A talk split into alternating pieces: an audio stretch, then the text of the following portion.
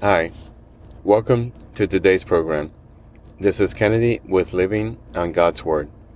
Today we're going to be reading Psalm chapter 88 from the Jesus Bible, NIV edition. We'll review key takeaways and end our session with a prayer.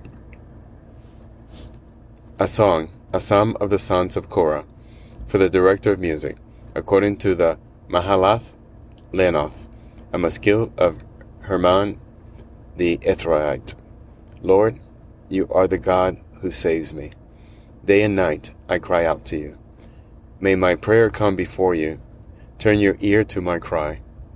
I am overwhelmed with troubles, and my life draws near to death. I am counted among those who go down to the pit. I am like the one without strength.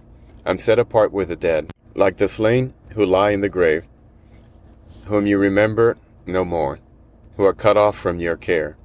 You have put me in the lowest pit, in the darkest depth. Your wrath lies heavily on me. You have overwhelmed me with all your waves. You have taken from me my closest friends, and have made me repulsive to them. I am confined and cannot escape. My eyes are dim with grief. I call to you, Lord, every day.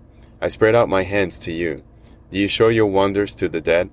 Do their spirit rise up and praise you? Is your love declared in the grave? Your faithfulness in destruction? Are your wonders known in the place of darkness?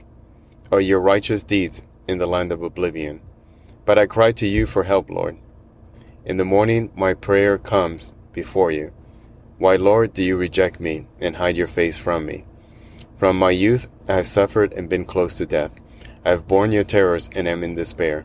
Your wrath has swept over me. Your terrors have destroyed me. All day long they surround me like a flood. They have completely engulfed me. You have taken from me friend and neighbor. Darkness is my closest friend. This is the end of Psalm chapter 88. And so here, David is talking about a bleak time in his life where he is in despair, he's at his lowest, he feels like all his enemies and friends all have turned against him. But he calls out to the Lord. He understands the Lord is his only deliverance his only way. And so he always trusts in God and never gives up, never gives up hope. So let us pray. Father, thank you for always being the eternal hope. Lord, we know that you will not reject us. We know that you won't turn your face away from us.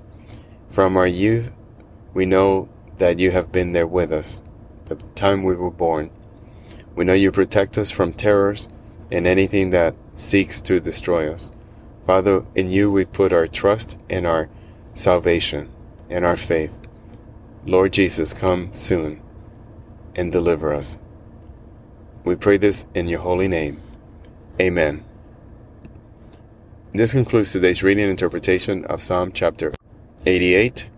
We hope that you will join us again tomorrow. God bless you. This is Kennedy, your brother in Christ, always.